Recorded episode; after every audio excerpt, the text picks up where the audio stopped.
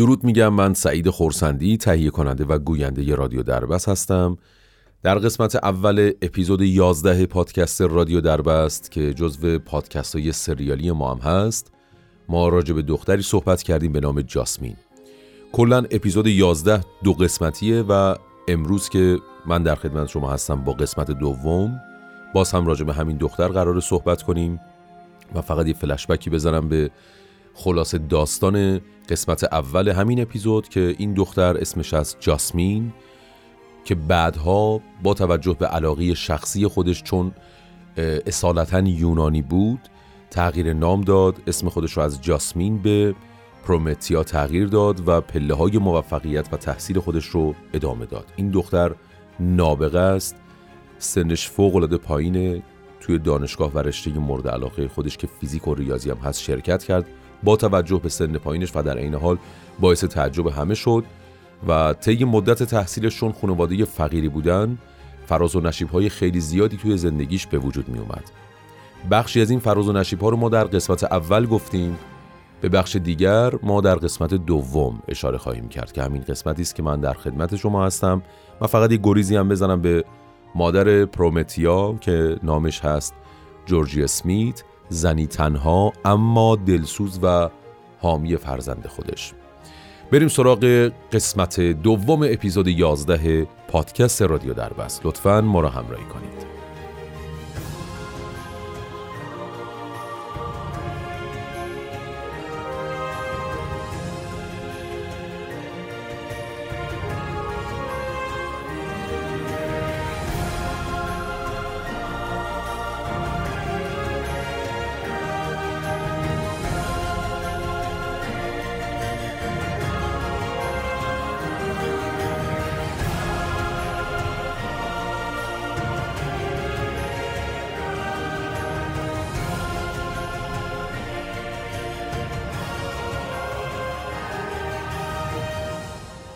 پرومتیا در سال 2006 مقاله‌ای در جایی منتشر کرد که خب برنده شد و یه مؤسسه غیر انتفاعی که حامی دانشجویان بود و اونا رو ساپورت مالی می‌کرد. ده هزار دلار بهش جایزه دادن و ازش خواستن که بیاد توی یک فستیوال سخنرانی کنه. پرومتیا هم خوشحال و خیلی دوست داشت که راجع به یک موضوعی بتونه صحبت کنه که هم چالشی باشه هم حرفای جدیدی برای مخاطب خودش داشته باشه.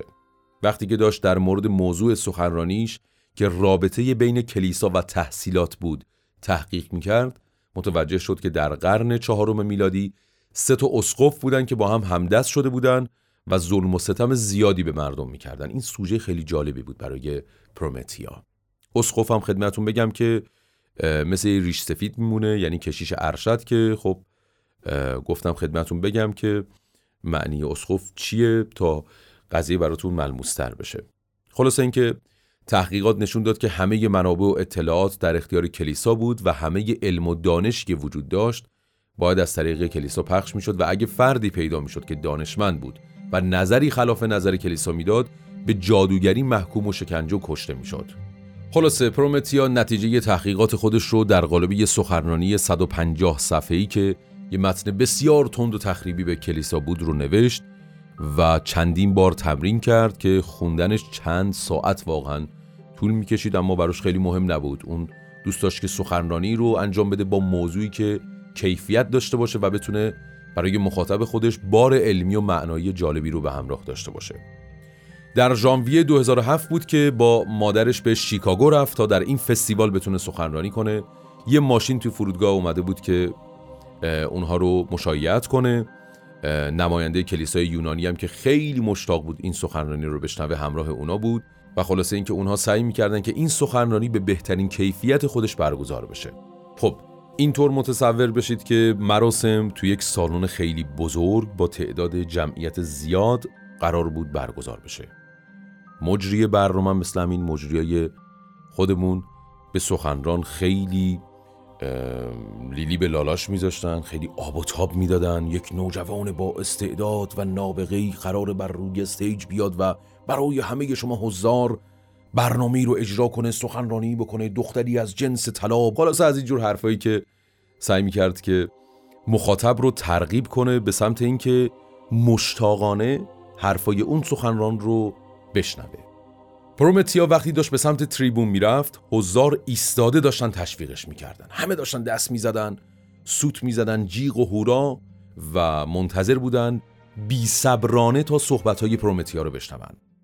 دو تا کشیش عالی رتبه با لباسای مشکی در دو طرفش وایستاده بودن و اون به زبان یونانی شروع به سخنرانی کرد.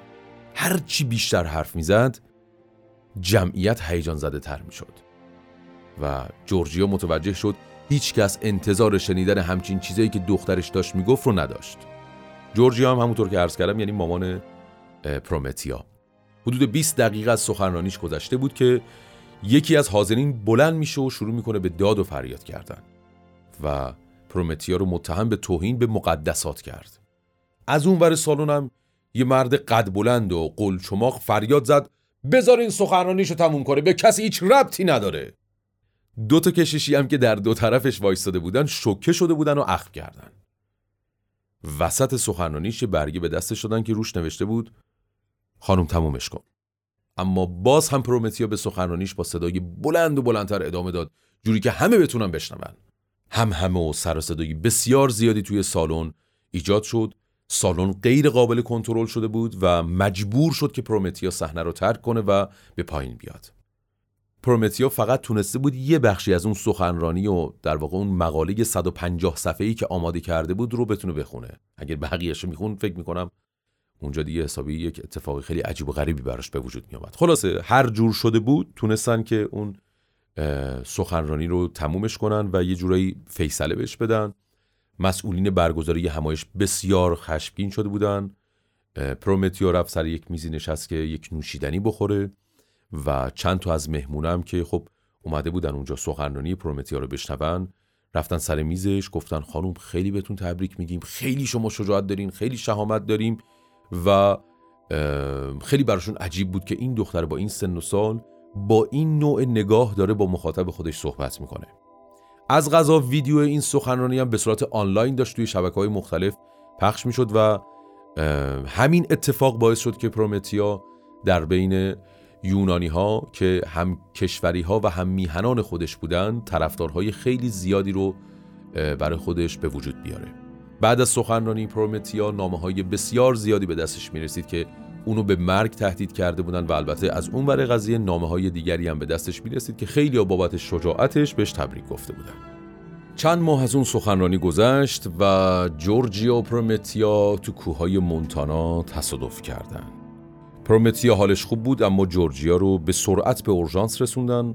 اون دچار چند تا شکستگی در ناحیه فک و صورت و دنده و جاهای دیگه شده بود. وقتی که خبر تصادف بین یونانی ها پیچید اونا خیلی مشتاقانه به جورجیو اسمیت و دخترش پرومتیا کمک کردن تا بهبودی پیدا کنه و خیلی هم سریع براش یه ماشین خریدن.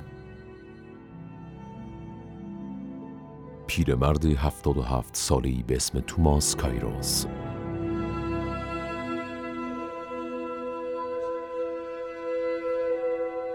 داستان قسمت دوم اپیزود 11 همه پادکست رادیو دربست از این قسمت به بعد یه مقداری تحت تأثیر اتفاقهای دیگری قرار می‌گیره.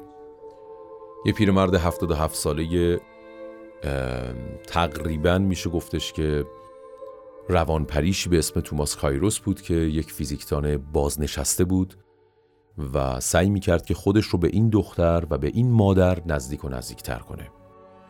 سخنرانی که پرومتیو در اون روز انجام داد و به صورت آنلاین داشت پخش می‌شد باعث شد که این پیرمرد تحت تأثیر این دختر قرار بگیره. و به خودش گفتش که احتمالا من می‌تونم به این دختر خیلی کمک کنم می‌تونم سطح علمی و بار در واقع علم و دانش این دختر رو من افزایش بدم چون خودشم یک فیزیکدان بازنشسته بود.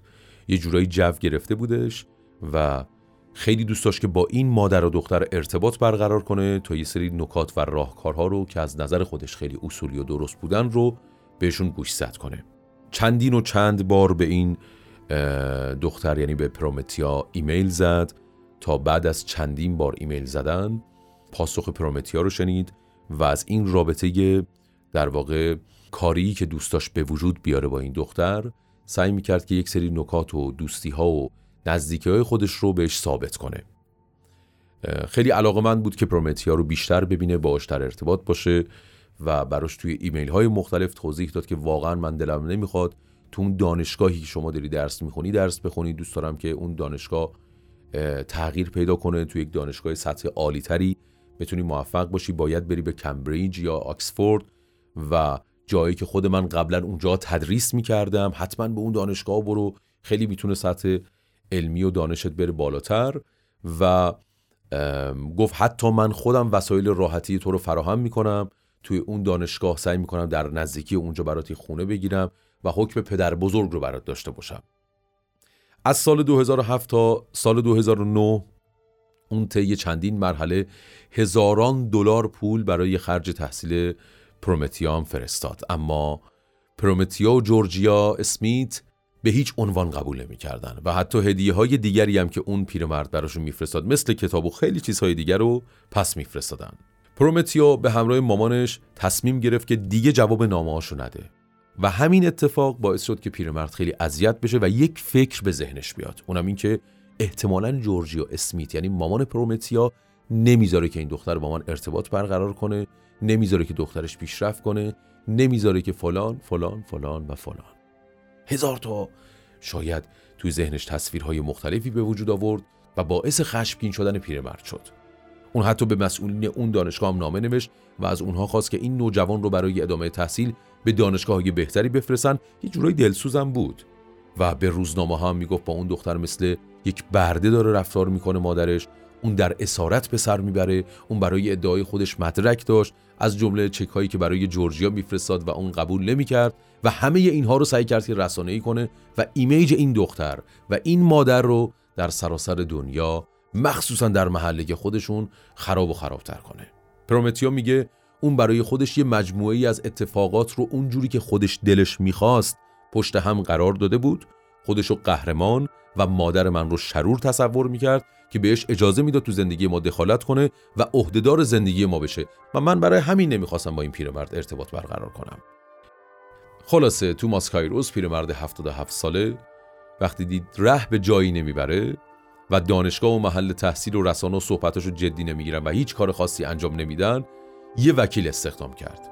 از وکیل خواست که در مورد زندگی جورجیا و تصادف سال 2007 و درآمد و شرایط زندگی این مادر و دختر بیاد و تحقیق کنه. یه بار اون وکیل یه بسته که از طرف توماس بود رو برای جورجیا برد و وانمود کرد که مأمور پسته و می‌خواست ببینه واقعا چه کسی اون بسته رو پس میفرسته. جورجیا یا دخترش؟ اگه در نبود دختر مادرش بسته رو پس بفرسته پس تا حدودی ادعایی که اون می‌کرد درست بود. اما وقتی به اونجا رسید تا بسته رو تحویل بده خود پرومتیا اونجا بود و بسته رو تحویل نگرفت.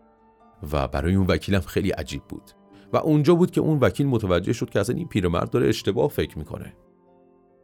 برای مدتی از توماس کایروس خبری نشد تا اینکه در سال 2011 در نزدیکی محل زندگی اونا سر و کله این پیرمرد روانی پیدا شد. پیرمردی که به دلیل کهولت سن و به وجود آوردن یه سری مسائل مسخره قصد سرک کشیدن به زندگی اونها رو داشت. اواخر اکتبر 2010 بود که اون پیرمرد خونه خودش رو ترک می‌کنه و کلید خونه و مقداری پول به همسایش میده تو از خونه مراقبت کنه. و اون پیرمرد گفت که برای مدتی می‌خوام پیش دوستام در مونتانا برم. جایی که نوه دخترم اونجاست یه بچه باهوش به دانشگاه میره خیلی دوستانم برم پیشش ببینمش کمکش کنم. توماس در اون موقع 81 سالش بود. وقتی با بلیت یه طرفه‌ای که برای مونتانا گرفته بود به اونجا رسید برای اقامت به هتل رفت. بعضی از کارمندهای هتل به اون علاقمند شده بودن به مسئول اونجا گفته بود که هر روز براش صبحونه رژیمی بیاره. اون دلیل اومدنش به مونتانا رو مخفی نکرده بود و همیشه در موردش با همه صحبت می‌کرد. به همه گفته بود که این دختر در معرض خطر مطمئن بود که مادرش داره اونو استثمار می‌کنه و اون برای نجات این بچه اصلا به اون منطقه اومده. بسیار خوب. بر اساس مدارکی که در دادگاه وجود داشت زندگی اون پیرمرد شبیه کسی شده بود که خودش رو وقف یک هدف خاص کرده بود. زیر تشکش یک کیف زیپتار بود که داخل اون پاسپورت دست چک کارتای اعتباری و چک هایی بود که به نام پسرش نوشته بود. روی کیفش یه برگه بود که روش آدرس پسرش در نیوجرسی نوشته شده بود و بدون هیچ توضیح اضافی فقط نوشته بود که برسد به این آدرس. و یه نقشه هم اونجا بود که مسیرهای مختلف رسیدن به مزرعی که محل زندگی جورجیا و دخترش بود رو علامت زده بود.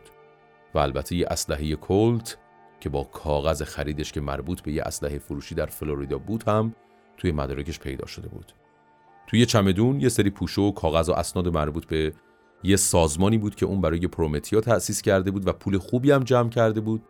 در اون اسناد تصریح شده بود که تا زمانی که مادر پرومتیا زنده است این بنیاد حق پرداخت هیچ هزینه ای شامل تحصیل و دانشگاه و برنامه های آموزشی و این موارد را ندارد. در نهایت در ژانویه 2011 اون حضور خودش در اون منطقه رو به پرومتیا اعلام کرد. در اون موقع پرومتیا 19 ساله دومین مدرک لیسانسش رو گرفته بود و می‌خواست که سومی رو در رشته کامپیوتر شروع کنه. در حالی که به طور همزمان در حال گرفتن مدرک دکترا در رشته فیزیک هم بود و خلاصه یه روزی که روی نیمکت تو راهروی دانشگاه نشسته بود توماس کایروس اومد و در کنارش نشست. پرومتیا گفت ببخشید من سرما خوردم. احتمالا اگه جای دیگه بشینید براتون بهتره. اما در عوض اون پیرمرد گفت نه من می‌خوام بیام نزدیکت بشینم. پرومتیا گفت من شما رو می‌شناسم؟ پیرمرد یه کارت ویزیت بهش داد. پرومتیا که تا به حال اونو از نزدیک ندیده بود با شناختن اون شوکه و عصبانی شد و قبل از اینکه بلند شه اونجا رو ترک کنه گفت هیچ وقت نمی‌خوام شما رو ببینم. من اصلا از شما متنفرم. دو شنبه هفته بعد اون تاریخ یه تعطیلی عمومی بود که پرومتیا به همراه مامانش جورجی اسمیت در خونه خودشون بودن. در اون روز پرومتیا تصمیم گرفت که برای قدم زدن به بیرون بره. شب قبل رو اصلا خوب نخوابیده بود و می‌خواست بره بیرون از مناظر لذت ببره تا حال شکم بهتر بشه. به محض اینکه از خونه خارج شد از جلوی حیات صدایی شنید. رفت ببینه که صدا از کجا بود که دید توماس کایروس جلوی در خونهشون توی وانت نشسته. به سرعت برگشت خونه و به مامانش گفت اون پیرمرد لعنتی اومده اینجا.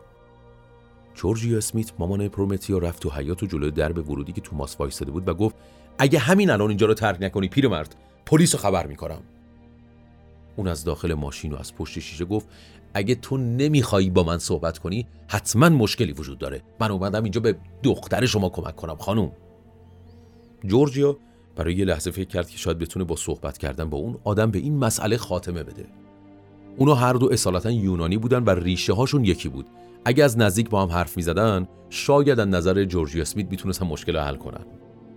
جورجیا به سمت پیرمرد رفت که حالا از ماشین پیاده شده بود و قدری دورتر وایستاده بود. وقتی به نزدیکی اون رسید متوجه شد که یه چیزی تو دستش نگه داشته. اون با دیدن اسلحه جیغی زد و به سرعت به سمت خونه برگشت اما توماس اسلحه رو بالا آورده از پشت به اون شلیک کرد. وقتی پرومتیا که تو خونه بود صدای شلیک گلوله رو شنید فوراً به پلیس زنگ زد و همینطور که گوشی دستش بود تو حیات دوید. جورجیا افتاده بود رو زمین و روی علفا به خودش میپیچید و حالش حسابی بد بود. پیرمرد یه بار دیگه شلیک کرد دوباره دوباره و همینطور به شلیکاش ادامه داد. پرومتیو که فکر می‌کرد که قطعا اون پیرمرد منو زنده می‌خواد پرید روی مامانش تا جلوی شلیکای اون آشغال عوضی رو بگیره. بس کن بس کن حروم زاده بس کن! همینجور پرومتیا داشت فریاد می‌زد.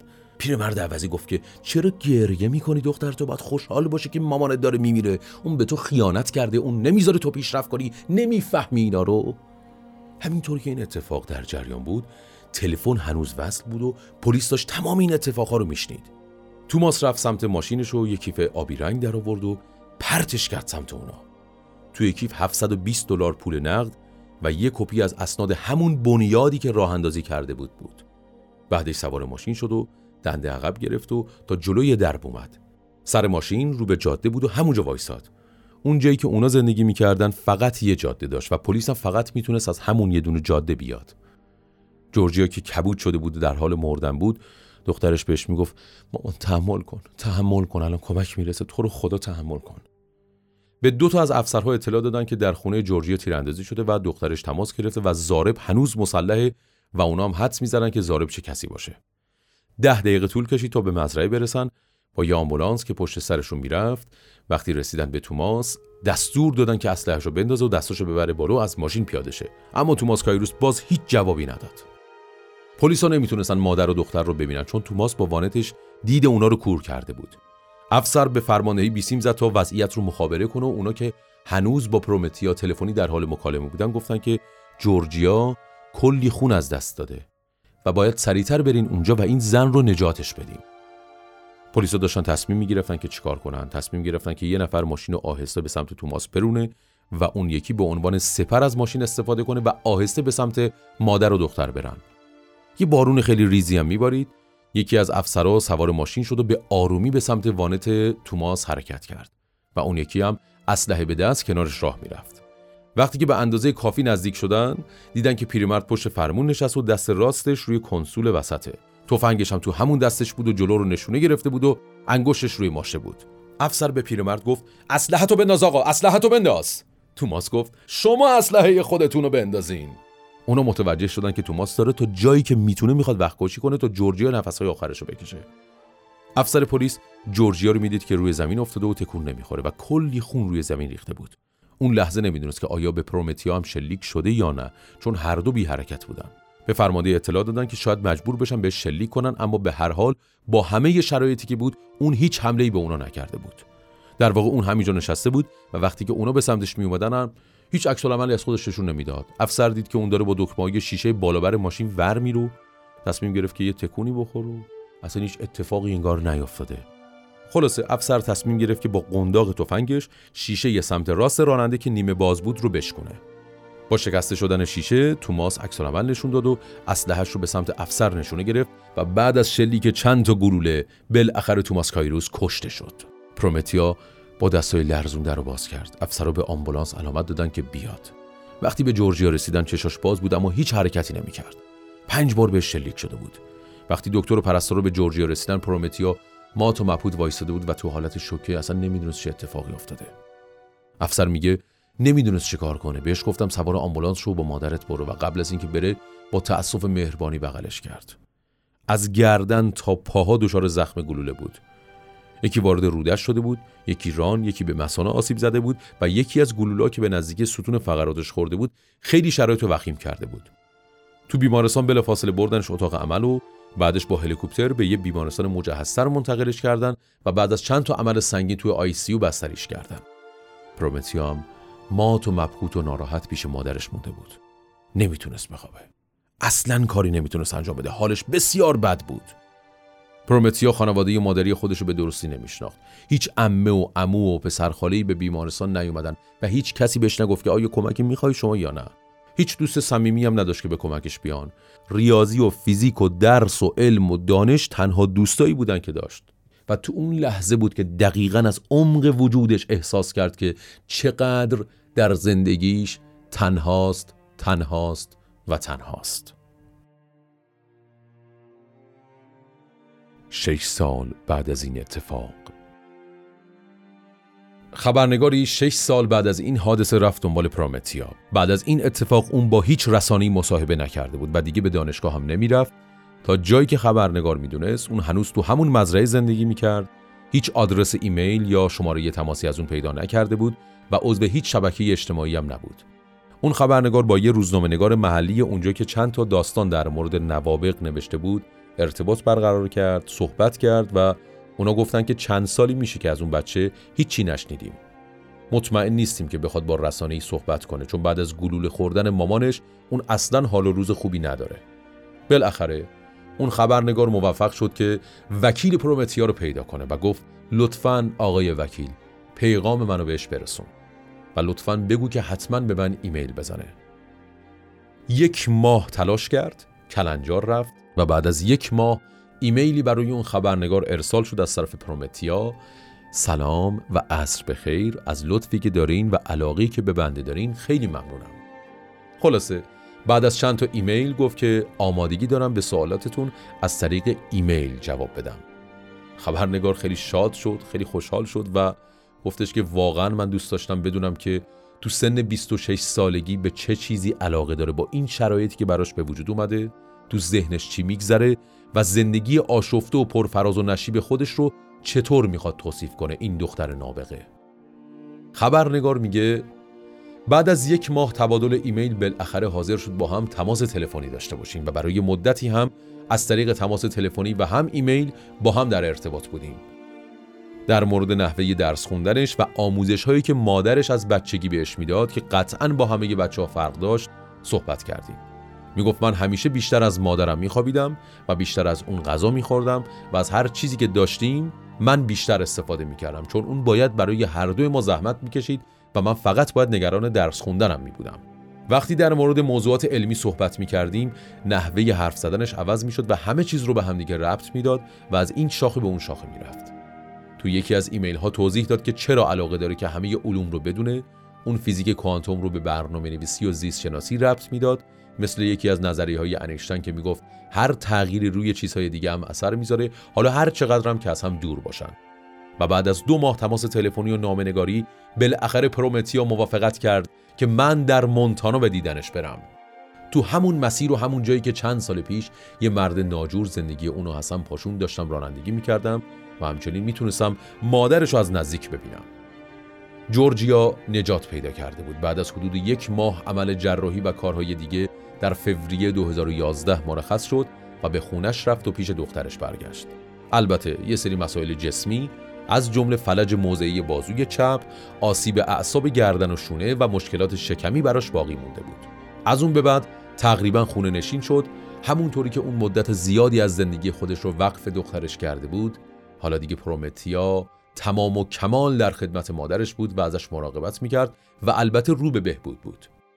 مشکلات روحی و استرس و افسردگی برای پرومتیا هم پیش اومده بود که نتیجه اون حمله اون روز بود. من در جولای 2017 به مونتانا سفر کردم یه ماشین کرایه کردم و به طرف اونجا حرکت کردم. مونتانا اینجور تصور کنید که شنونده های عزیز رادیو دربست یه شهری پر از کافی شاپ کتاب فروشی های مستقل رستوران های مختلف و خرت و پرت فروشی ها و مراکز خرید. خبرنگار میگه وقتی تحقیق در مورد این داستان رو شروع کردم هیچ مدرکی از محلی که اونا زندگی می‌کردن نداشتم و نمی‌دونستم چرا اونا انقدر دوست دارن از بقیه افراد دور باشن.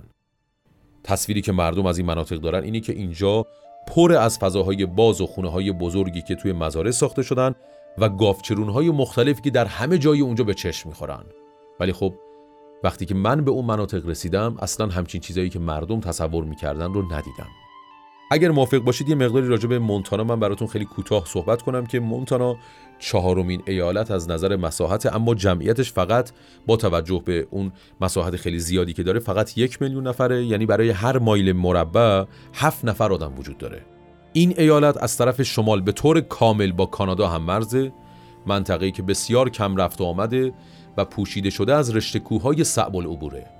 خونه جورجیا اسمیت ویو بسیار زیبایی داشت از کوههای اطراف بگیرید شما که واقعا چشم نوازه اما خیلی دور افتاده بود و از همه جا فاصله داشت. اطرافش پر از چمنزارهای سبز و زیباست که نور طلایی خورشیدم به حال به اون چمنزارهای زیبا خیلی خیلی درخشش بالایی می‌داد. نزدیکترین همسایه انقدر دور بود که خونشون به اندازه قوطی کبریت دیده می‌شد و خونه جورجیا اسمیت و پرومتیا مثل لونه پرنده روی ارتفاع قرار داشت و به نسبت خونه های اطراف از همه بالاتر بود و از دور هم دیده می‌شد. وقتی خبرنگار رسید پرومتیا برای خوش آمدگویی اومد تا جلوی درب ورودی. یعنی خبرنگار تا توی خونه نیامد که با چند قفل بزرگ و سنگین بسته شده بود. هر دو طرف در پرچم آمریکا آویزون بود و باد اونا رو داشت تکون می‌داد. پرومتیا موهاش از پشت بسته بود یه تیشرت گشاد پوشیده بود با شلوار جین و کفشای راحتی. پرومتیا در حالی که در رو باز می‌کرد گفت خوشحالم که بالاخره از نزدیک میبینمتون خانم خبرنگار و خیلی خوش اومدید. چهرش شبیه عکسای چند سال پیشش بود. لبهای گرد و چهره مدیترانه‌ای اما دستای زمخت و کار کرده. یه جایی توی شهر به صورت پروژه‌ای کار می‌کرد برای یه شرکت که کارهای تعمیر کامپیوتر انجام می‌داد. چند تا شاگردم داشت که با آموزش دادن زبان سعی می‌کرد که زندگی خودش رو بسازه و بچرخونه. از خودش هیچ ماشینی نداشت و با حمل و نقل عمومی این ور اونور می‌رفت.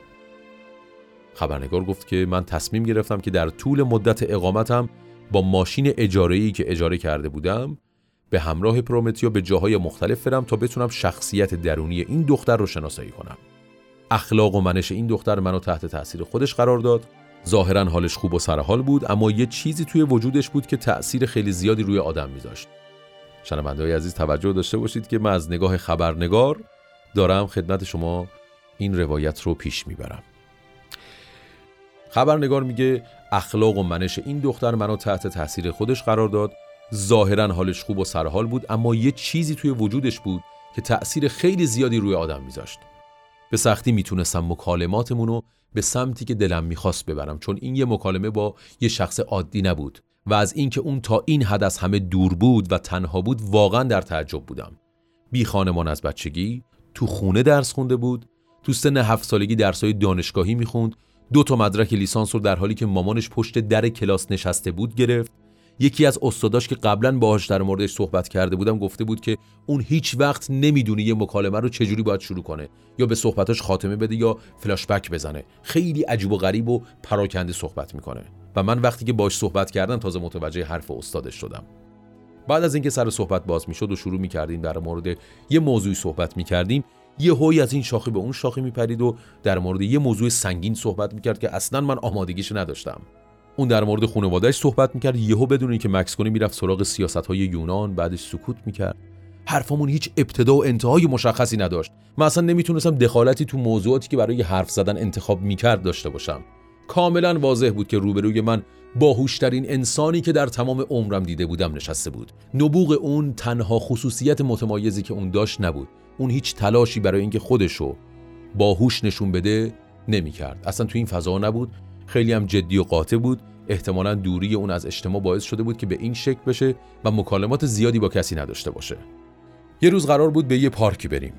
امید داشتم اون روز یه کمی راحتتر باشیم تا بتونیم در مورد مسائل مختلف راحتتر صحبت کنیم. بعد از یه هفته طوفانی و بارانی اون روز آسمون کمی آفتابی بود و دمای هوا یه مقدار قابل تحمل تر بود. بعد از یه رانندگی یه ساعته در مورد پدرش سوال کردم. اون گفت که جورجیا یعنی مامانم عاشق پدرم بودش و اونو با هم دیگه ازدواج کردم اما من هیچ وقت پدرم رو ندیدم. حتی بعد از اینکه در رسانه ها معروف شدم حتی بعد از اینکه اون تیراندازیه به وجود اومد هیچ وقت نتونستم پدرم رو ببینم. خبرنگار با پرومتیا اون روز روز خوبی رو سپری کردن. چند ساعت بازی کردن پیاده روی رفتن و توی ارتفاعات اونجا حسابی تفریح کردن و خوشگذرانی کردن. و یه جورایی رابطه خبرنگار با پرومتیا نزدیک و نزدیکتر شد و یه مقدار صحبتشون از اون حالت رسمی و جدی فاصله گرفت و به سمت راحتی پیش رفت.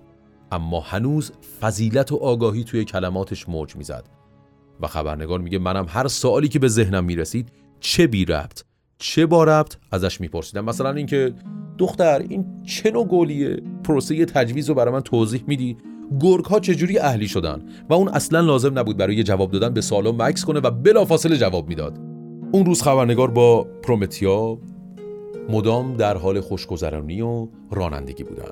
چند مایل از رانندگیشون داشت میگذشت که به یک منطقه گوگردی رسیدن یه منطقه زرد و خاکستری که پشت درختهای صنوبر مخفی شده بود. خبرنگار گفت اینجا باید هزاران سال از عمرش بگذره پرومتیا. و پرومتیا در جواب گفت خیلی قدیمی تره منشأ گوگرد از خاکسترهای آتشفشانی در حدود نیم میلیون سال پیشه. برای خبرنگار خیلی عجیب و غریب بود که از هر چیزی که صحبت می‌کرد و سوال می‌پرسید پرومتیو اطلاعات داشت. یکی از محققان افراد استثنایی میگه این نوع از نبوغ بسیار نادره. حدود یک در پنج میلیون نفره. وقتی صحبت از این افراد میشه ما تو ذهنمون یه بچه کوچیک شطرنج باز یا یه کودک خردسال که پشت پیانو میشینه و بتوون می‌زنن رو تصور می‌کنیم. اما این دختر به طور حیرت انگیزی سر آمده. اون حتی یک بار هم یه جمله‌ای نگفته که غلط باشه. بالاخره پرومتیا تصمیم گرفت که اون خبرنگار رو به خونه خودشون دعوت کنه. یه شب اون خبرنگار رو برای شام به خونشون دعوت کرد. خبرنگار میگه وارد حیات شدیم و از راه ماشین رو عبور کردیم. چند تا تیر چراغ برقو که اونجا نصب شده بود و رد کردیم و به جلوی در به خونه رسیدیم. جورجیا تو اتاق نشیمن بود و منتظر بود که منو برای اولین بار ببینه و خوش آمد بگه. قد کوتاه چشمای فندقی موهای نقری که به سرش چسبیده بود. روی صورتش آثار زخم هنوز به چشم می‌خورد. داخل خونه با وسایل تزئینات قدیمی و دکوری تزئین شده بود درخت کریسمس تزئینی و قفسه های چوبی و خیلی چیزهای سنتی دیگه توی خونهشون واقعا چشم نواز بود. گل کاکتوس و ارکیدم همه جای خونه به چشم می‌خورد. مجسمه های زیادی تو جاهای مختلف بود که هر کدوم مفهوم خاصی داشتن. می‌گفت اونا رو برای پرومتیا خریده بودم و زیر هر کدومشون یه یادداشت وجود داشت. روی یکیش مثلا نوشته بود تقدیم به جاسمین عزیزم اون موقع که اسمش جاسمین بود. برای گرفتن بالاترین نمره در جبر خطی. همونطور که پرومتیا داشت تو آشپزخونه رفت آمد می‌کرد و شام رو آماده می‌کرد نشسته بودم و داشتم با جورجیا اسمیت مامان پرومتیا صحبت می‌کردم. وقتی داشت یه داستانی رو تعریف می‌کرد که احتمالا پرومتیا صد بار اونو شنیده بود یواشکی یه لبخند ریز به لباش میومد بعدش که مامانش یه جوک خندهدار تعریف کرد که البته چند بار این کارو کرده بود با صدای بلندتری میخندید. و واقعا می‌شد ببینی که شخصیت مادر و دختر از جنبه های خیلی زیادی شبیه همدیگه بودن و متوجه می شدم از اینکه مامانش اون لحظه خوشحاله و اوقات خیلی خوبی رو داره با من خبرنگار میگذرونه و از این بابت خیلی خوشحال و راضی بودم. زندگیشون خیلی سخت بود اما سرشار از زیبایی بود. سختی های زندگی اونو خیلی قوی کرده بود. یه بار که گفتم اگه پرومتیو یه کار تمام وقت برنامه نویسی بگیره می‌تونه از نظر مالی هر دوی اونها رو تأمین کنه. یه نگاه معنادار و طولانی به من کرد و گفت بیخیال زندگی فقط مادیات نیست. من فقط دوست دارم کارهایی رو انجام بدم که دوستشون دارم.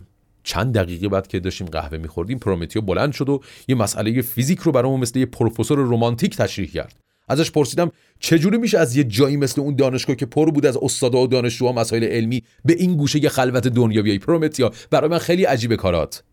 از بین همه مشکلات و سختیهایی که کشیده بود بیپولی و فقر از همه بیشتر باعث بدبختیشون شده بود و اختلاف طبقاتی زیادی با بقیه داشتن.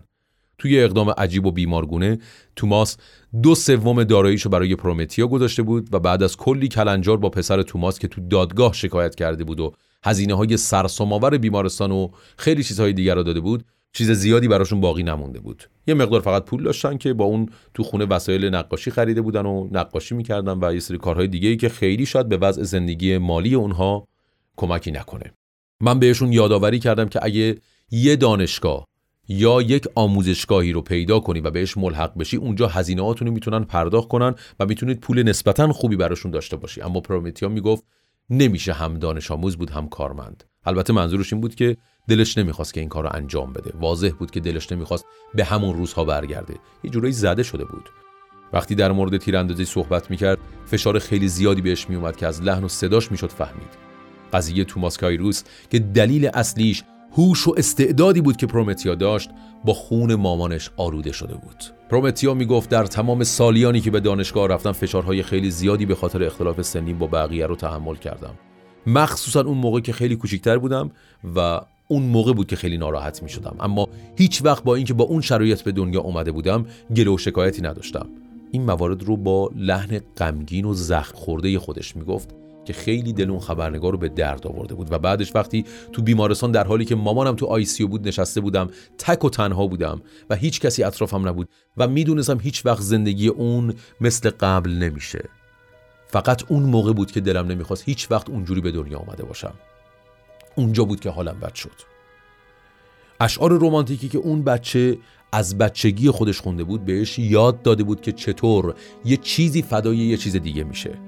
شیفتگی اون به ریاضیات و نجوم و انباج و سلول ها و رشته های نامرئی که همه اونها رو به هم پیوند داده بود باعث این زندگی عجیب و غریب برای پرومتیا شده بود و چیزی که باعث تنهایی اون شده بود از یه خشونت و نامردی نشأت گرفته بود که اون پیرمرد براشون ایجاد کرده بود. اون حق داشت که یک آینده درخشانی داشته باشه. اما کسایی که اونو می‌شناسن قطعا بیشتر نگرانش هستن و بیشتر حالشون بد میشه به خاطر این اتفاقی که براش افتاده بود. پروفسور میگه اون باید همین الان به دانشگاه برگرده و دوباره شاگرد اول و top کلاس باشه. مثل گذشته. جورجیا اسمیت مامان پرومیتیو مخالفتی نداشت و مشوقش بود که با شرکت کردن در برنامه های مختلف و الهام گرفتن از بقیه افراد شاخص و موفق و مثبت اندیشی بتونه دوباره به اجتماع برگرده و پیشرفت کنه. جورجیا میگه دوست دارم اون پیشرفت کنه اما به کمک نیاز داره. خبرنگار بعد از چند ماه دوستی و وقت گذروندن و بررسی تمام وجوه زندگی اونها واقعا دلش می‌خواست که پرومتیا و مامانش به زندگی عادی و گذشته خودشون برگردن. بعضی براشون مهمه بعضی هم نه. واقعا تصور زندگی یک بچه ای که پنج ساله است و عاشق شتاب دهنده ذرات تو استنفورد میشه اونم تو اون سن پنج سالگی خودش واقعا می‌تونه سخت و عجیب و غریب باشه. قسمت دوم اپیزود 11 پادکست رادیو دربست تموم شد و این موضوع پروندهش اینجا بسته میشه. اما در انتها شاید خیلی از شما شنونده های عزیز علاقمند باشید که بدونید بالاخره در این زمان حال وضعیت پرومتیا و مادرش جورجیا اسمیت به چه صورته و الان در کجا هستن و چه کار دارن می‌کنن؟ چون این داستانی که خدمتون گفتم داستان مستند بود و من اگر اطلاعاتی به دست آوردم به همراه تیم تحقیق پادکست های رادیو دربست حتما شما رو در جریان قرار خواهم داد حتی در قالب یک پست.